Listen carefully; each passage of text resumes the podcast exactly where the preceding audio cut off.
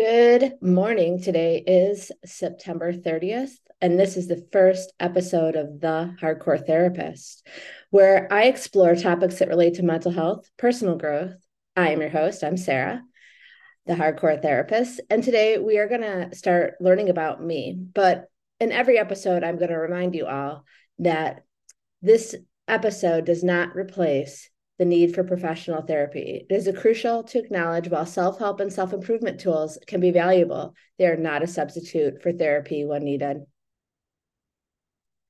So a little bit about me, like why the Hardcore Therapist? Well, I'm going to tell you a little bit about early life, a little bit about my education background, interests and hobbies and things like that. So I grew up in Detroit, Michigan. I lived here from the time I was born until I was 22 years old. I got into hardcore, I would say in the mid 80s, 85, 84. My first album I bought, I was 12 years old, was Loose Nut, Black Flag, and it kind of grew from there. I had a friend in middle school. Hopefully he's listening. His name is Chris. And he made me a mixtape from the radio station that was like close by. It was like a community college radio station. And he made me a mixtape, and it was like all different kind of like punk and hardcore. And it changed my life. Like everyone was into Prince and Michael Jackson at the time. And I was like, I want to know more about the Dead Kennedys, and I want to know more about Black Flag and things like that. And started then getting into New York hardcore.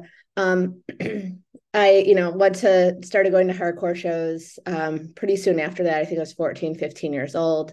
Really cool. Got to see some amazing bands in Detroit at different places.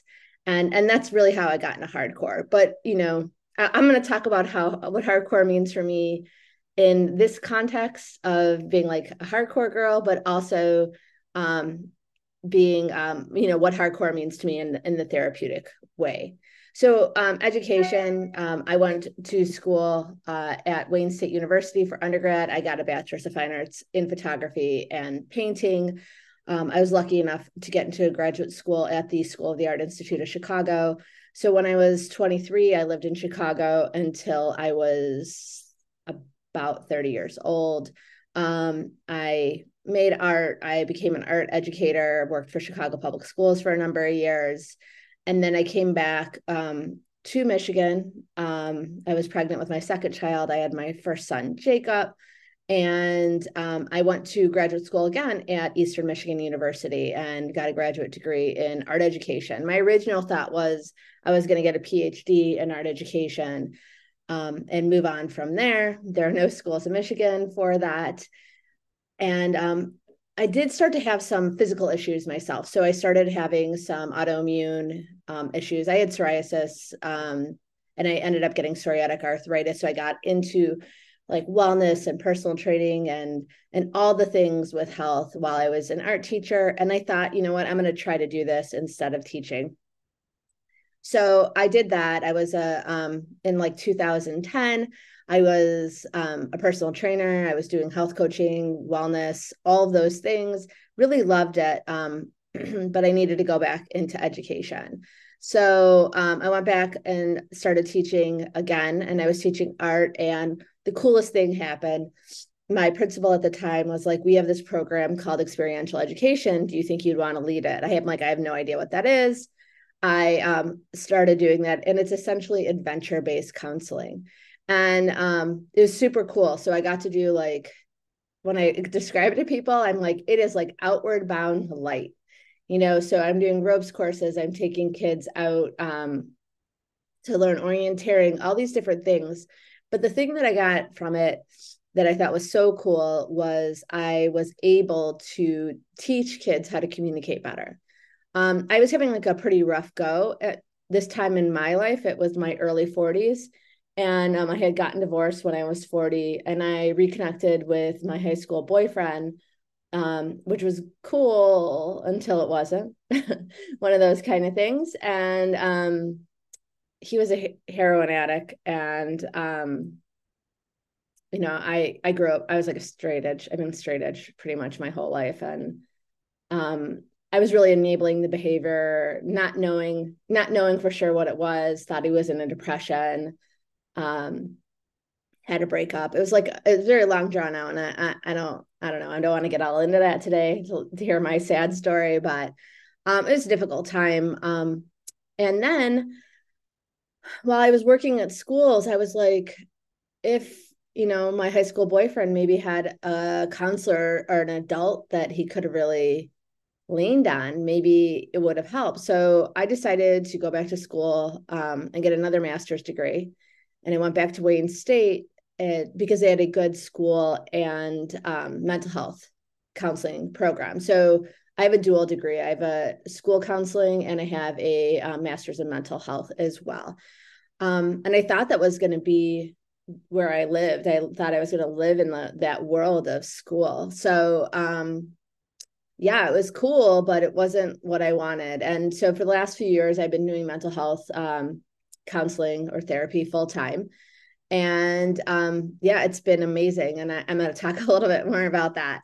So I guess one of the other things is I got really into hardcore, as I said, when I was younger. And that kind of was my life. I was really into the community of hardcore and straight edge.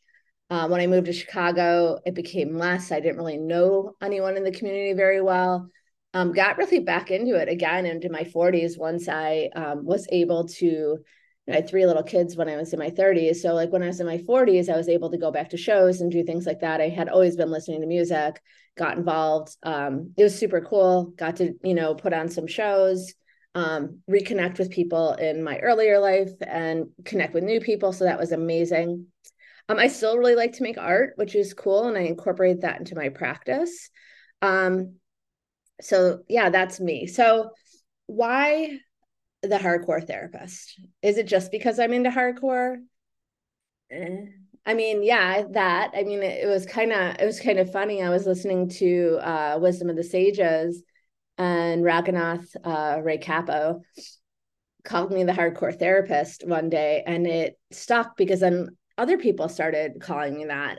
For a long time, I was Sarah Koretsky Wellness, and what was happening was people wanted me to do wellness programming for them. And I didn't really want to do that anymore.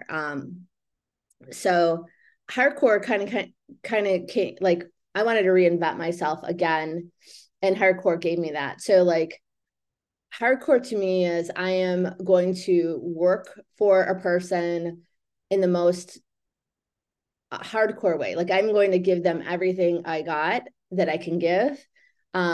Giving them tools, giving them all the things. And that's really how I decided on hardcore. I liked how it sounded. There wasn't another hardcore therapist out there. And, I really want to give back to my community. That's a super important piece for me. So I do a little bit of that. Yeah, so that's me. I'm married now. My husband, I'm remarried. My husband now, we have a long distance relationship, which people are always like, what? He lives in Oregon and I live in Michigan still. He still has children that are not 18. And so do I. My youngest is 16. He's into he's in hardcore also. I thought how we met each other, we were just going to talk about hardcore and that was going to be our relationship. So that is him. It's amazing. He's in a really cool band, Second Coming. When I could figure out how to do an intro and outro, you'll hear some Second Coming on there. So yeah, I'm still really into it. I'm actually going to a show tonight. Fiddlehead will be in Detroit, so I'm super stoked to go see them. I'm really into making things still. So I incorporate that with my therapy clients is what can we make? What can we think about as how can we reach the psyche in a better place? And so I'm doing a little bit of that. I'm Krishna conscious. So that does affect how I have decision-making. Again, I've been straight edge, for the majority of my life. So that is really, kind of who I am. I follow what would be called the four regulative principles: no meat eating, no illicit sex, no gambling, no illicit drugs or alcohol. And I've really had already been following that my whole life. But that is what drives some of my decision making. But what else drives my decision making is the community that I'm in and being in hardcore. So, you know, that is a huge part of it. But also, like, I want to help people in ways that they don't think are possible, or that they think they need medication.